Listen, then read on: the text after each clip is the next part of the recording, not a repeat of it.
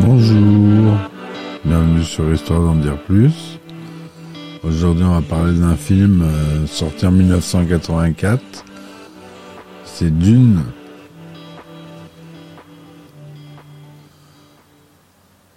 Voilà, Dune. Donc le film de 1984 euh, réalisé par David Lynch. Il s'agit de la première adaptation du roman du même nom, paru en 1965, premier volume d'une cycle de Dune de l'écrivain Frank Herbert. Le film, sévèrement critiqué à sa sortie, est un échec commercial. Lynch prendra ses distances vis-à-vis du film, déclarant que la pression des producteurs et des financiers avait restreint son contrôle artistique et qu'il n'est pas l'auteur du final cut, montage définitif du film.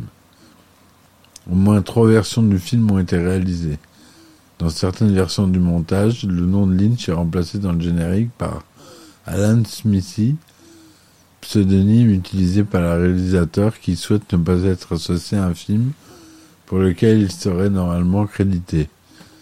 Les versions longues et télévisées du film créditent en outre le scénariste David Lynch en tant que Judas Booth. Le film est devenu culte au fil des temps, mais les opinions varient parmi les fans du roman de Herbert et les fans du film de Lynch.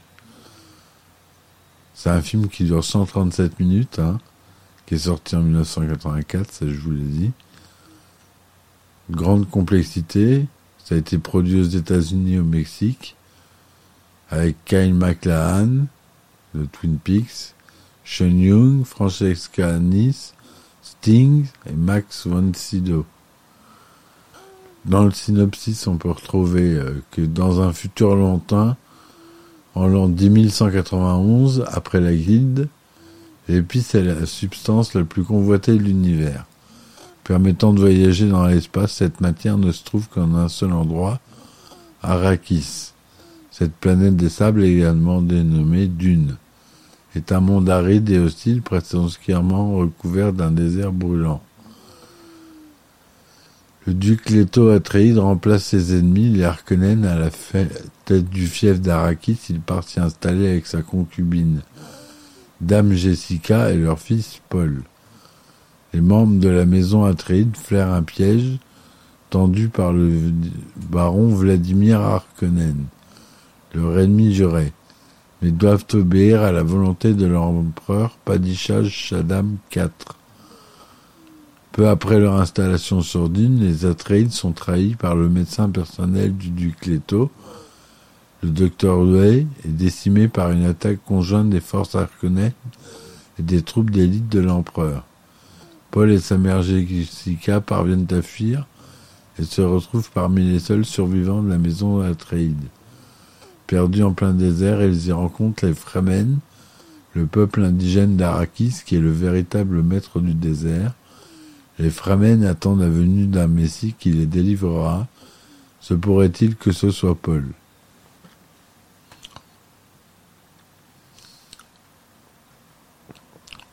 Alors, un résumé plus détaillé. Dans un futur lointain, l'univers connu est gouverné par l'empereur Padishah Shaddam IV. La substance la plus précieuse de l'Empire est l'épice, une drogue qui prolonge la vie et élargit la conscience. L'épice permet également à la guilde spatiale de plier l'espace-temps à l'aide de ses navigateurs ayant muté sous l'effet d'une exposition constante à l'épice, permettant un voyage interstellaire sûr et instantané.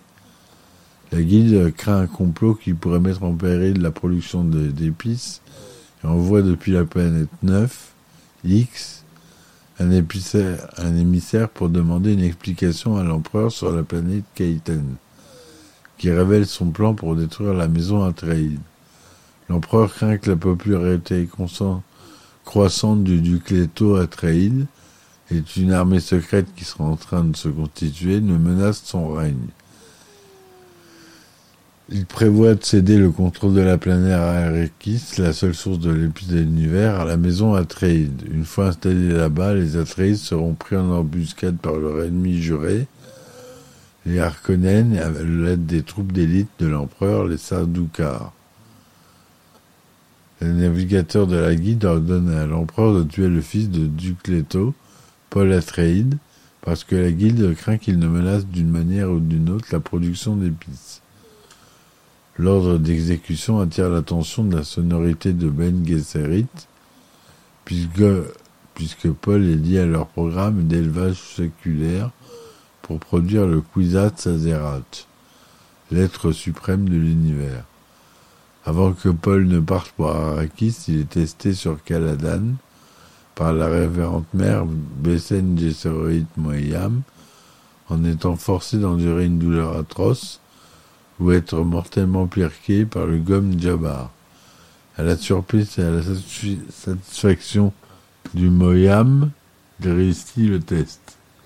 Dans le monde industriel de Jedi Prime, le baron sadique Vladimir Harkonnen raconte à ses neveux Glossu la bête, Raban et Feyd Rauta son plan pour éliminer la maison Atreides en manipulant quelqu'un dans la cour du duc pour le trahir.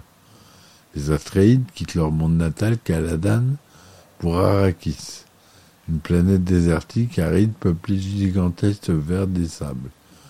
Les indigènes d'Arakis, les Fremen, prophétisent qu'un Messie les conduira à la liberté. Duncan Idaho, l'un des loyalistes de Leto, lui dit qu'il soupçonne Dune d'abriter un grand nombre de Fremen qui pourraient s'avérer être de puissants alliés. Avant que Leto ne puisse former une alliance avec les Fremen, les Harkonnen lancent leurs attaques les traîtres des Harkonnens au sein de la maison Atreides, le médecin personnel de Leto, le docteur Wellington May, désactivent les boucliers critiques, laissant les Atreides presque sans défense. Idao est alors tué, Leto est blessé par Huey, puis capturé et presque toute la maison Atreides est anéantie par les Harkonnen.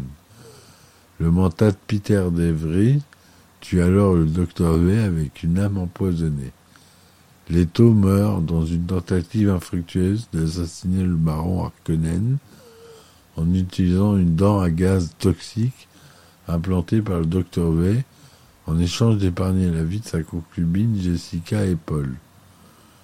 Pendant ce temps, Paul et Jessica ont été emmenés dans le désert par deux soldats Harkonnen, mais ils arrivent à se libérer grâce à la voix. Dans la bataille qui suit, leur vaisseau s'écrase ils échappent alors jusqu'à un siège de Fremen qui leur donne refuge. Alors un siège, c'est un terme employé dans l'univers de Dune. C'est un refuge. Paul prend le nom de Fremen Muad'Dib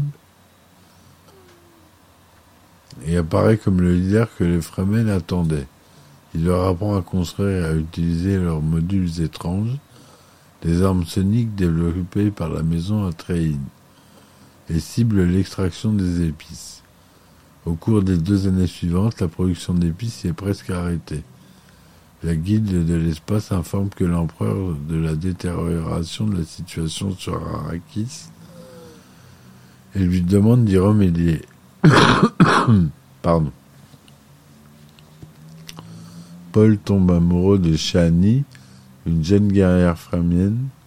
Jessica devient la mère révérende des Framen en ingérant l'eau de vie, un poison mortel qui rend inoffensif en utilisant ses capacités Bene À la suite de ce rituel, l'enfant Annette Jessica, Alia, émerge plus tard de l'utérus avec les pleins pouvoirs d'une révérende mère adulte, Bene Dans un rêve prophétique, Paul apprend le complot de l'empereur et de la guilde pour le tuer.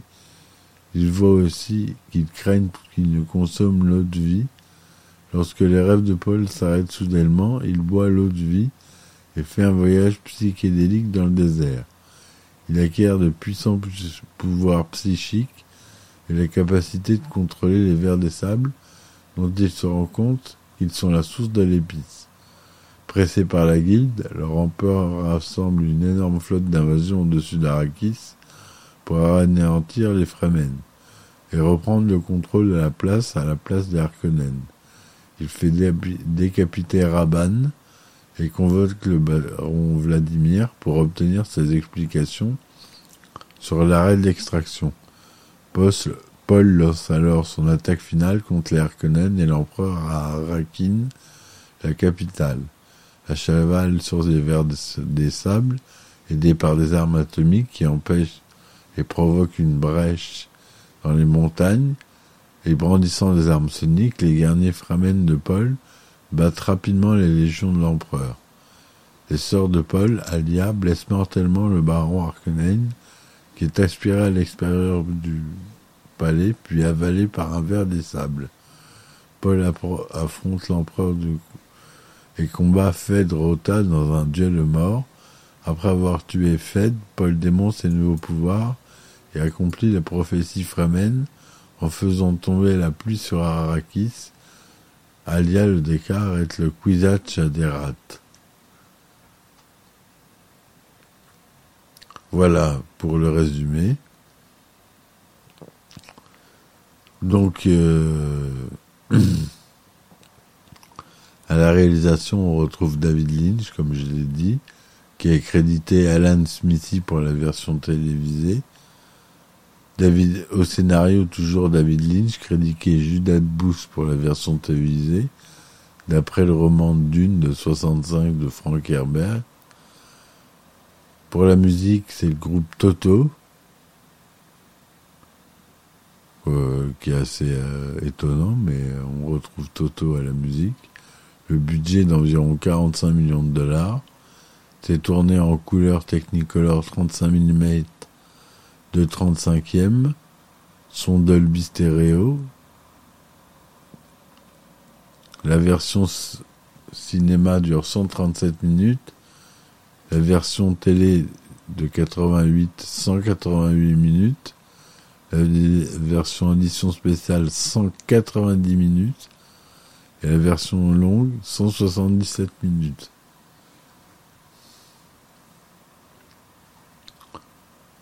En 1971, le producteur Arthur P. Jacobs met une option sur les droits sur une adaptation cinématographique du cycle de Dune de Frank Herbert mais le décès du producteur en 1973 stoppe son idée. En 1975, des droits sont acquis par un consortium français dirigé par Jean-Paul Gibon. Le producteur français, Michel Sédou, fait appel au cinéaste chilien Alejandro Jodorowsky, qui établit alors une liste de personnes avec lesquelles ils veulent travailler sur le sujet projet. Le dessinateur de bande dessinée français Jean Giraud, le réaliste, le scénariste et spécialiste des effets spéciaux américains Dan O'Bannon, futur scénariste d'Alien en 79, l'artiste suisse Hans Rudi Giger, futur créateur du monstre d'Alien, et l'illustrateur britannique Chris Foss. Côté acteur, Jodorowsky en Mike Jagger, Orson Welles, Salvador Dali, David Carradine, Amanda Lear, ainsi que son propre fils, Brontis Jodorowsky. Il convient par ailleurs Il parvient par ailleurs à un accord avec les groupes Pink Floyd et Madma pour composer la musique du film. De nombreux concepts art et dessins préparatoires sont alors créés en parallèle du script une Bible volumineuse est conçue pour démarcher les studios et ainsi trouver les 5 millions nécessaires pour boucler le financement du film. Les majors apprécient le projet, mais le choix de Jodorowsky ne les satisfait pas. Michel Sédou explique que les studios, tout, selon les studios, tout était génial sauf le metteur en scène. Cela marquait l'arrêt du projet. Toute cette histoire sera ensuite relatée dans le documentaire Jodorowsky Dune, sorti en 2013 aux États-Unis et en 2016 en France. Le projet est repris par le producteur Dino Di Laurentiis, qui rachète les droits en 1976. En 1978, il demande à l'auteur Frank Herbert d'écrire lui-même le scénario d'après son œuvre. Celui-ci livre un script de 175 pages soit l'équivalent d'un film de trois heures. Le poste de réalisateur est ensuite confié à Ridley Scott, tout juste révélé du succès d'Alien. L'écrivain et scénariste Rudy Whistler écrit l'adaptation qui déplaît à Herbert car il inclut un inceste entre Paul et sa mère. Après sept mois de travail, Scott apprend le décès de son frère aîné et demande à tourner rapidement afin d'oublier sa tristesse. Comme le projet avance trop lentement, il se désiste de Dune pour réaliser Blade Runner en 82. En 81, alors que les droits sont sur le point d'expirer, De Laurentiis les renégocie avec l'auteur et inclut les suites du roman. Sa fille Rafaela décide ensuite d'engager David Lynch comme réalisateur, séduite par son film Elephant Man en 80. Peu intéressé par la science-fiction, Lynch vient alors de refuser l'offre de George Lucas pour retourner le retour du Jedi. Mais intégré par l'univers d'Herbert, il accepte de faire Dune et travaille sur le script pendant plus d'un an avec ses co-scénaristes d'Elephant Man, Eric Berggren et Christopher Devore. À la suite de différents créatifs, Lynch finit l'écriture seul. De Laurentiis Universal approuve son scénario en décembre 1982 pour un budget estimé à 40 millions de dollars. Huit plateaux sont réquisitionnés à Churubusco et 75 décors sont construits. Pour le rôle de Paul Atreides, Lynch souhaite engager un inconnu et finit par choisir Kyle MacLachlan qui fait ses débuts à l'écran. Les deux hommes deviennent rapidement amis. L'acteur John Hurt, qui interprétait John Merrick dans Elephant Man, est pressenti pour le rôle du Dr. Way. Il est finalement écarté en raison de son agenda chargé. Lynn se tourne alors vers Lynn Stockwell, qu'il avait rencontré quelque temps plus tôt à Churubusco. Le tournage a eu entre mars et septembre 1983 au Mexique, au studio Churubusco, à Samalucaya, réserve de la biosphère El Pinacate et le grand désert d'Altar, et aux États-Unis, à Yuma, comté d'Impérial, Dix Six. Le tournage au même endroit de Conan le Destructeur, une autre production de Laurentis, complique l'organisation et le partage du matériel. De nombreux techniciens tombent malades à cause de la nourriture, les pannes d'électricité sont régulières, et les ouvriers mexicains ne sont pas qualifiés pour une production d'une telle envergure. Dépassé par l'ampleur du film, Lynch qualifie l'expérience de cauchemar. Jen Dijkstra, qui devait superviser les effets visuels avec sa société Apogée, démissionne 90 jours après le début du tournage, faute de contrat signé et de budget validé. Le peintre est le sculpteur Carlo Romaldi, qui a participé à plusieurs films, promis de, par Dino De Laurentiis, responsable des créatures des films dans les vers des sables et le navigateur de la guilde spatiale. Lynch livre un premier montage de 3h30, une autre version le réduit à 3 heures, mais les producteurs à Universal font une version plus exploitable en, en salle d'environ 2 heures. Le studio espère obtenir une franchise populaire de science-fiction pour concurrencer Star Wars. De Laurentiis, sa fille Raffaella et Lynch procèdent alors à de nombreux scoops. Des scènes supplémentaires sont tournées, une voix off, ainsi qu'une introduction par le personnage de la princesse Irulan, jouée par Vernisa Madsen, sont ajoutées. La bande originale du film est réalisé par le groupe américain Toto, avec notamment la participation de Brian Eno en tant que producteur. À sa sortie en salle, Dune reçoit un accueil critique négatif. Les journalistes jugent l'adaptation désastreuse et incompréhensible par des spectateurs qui ne connaissent pas le roman. Les amateurs de science-fiction estiment également que le film est loin d'être à la hauteur des attentes.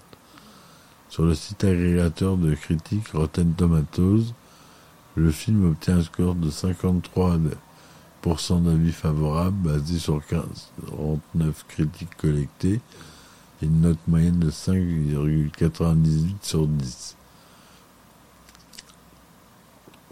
Le consensus du site indique que cette adaptation tronquée du chef-d'œuvre de science-fiction de Frank Herbert est trop sèche pour fonctionner comme un grand divertissement. Mais le flair de David Lynch pour le surréaliste lui donne du piment.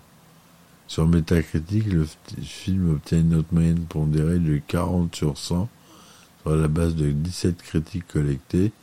Le consensus indique avis mitigé ou moyen. Box-office, condamné par la critique, Dune est également un échec commercial.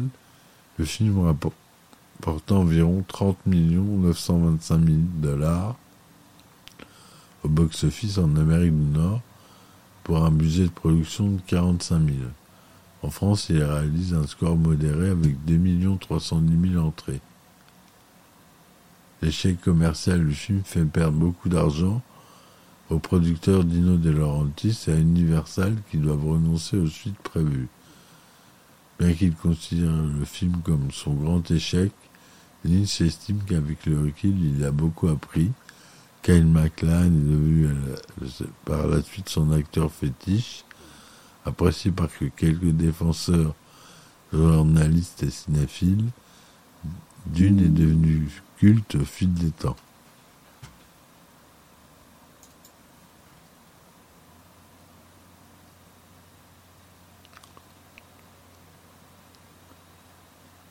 Une version d'une est montée pour sa diffusion à la télévision, avec notamment une introduction détaillée. Celle-ci a été reniée par David Lynch, réalisateur et scénariste du film.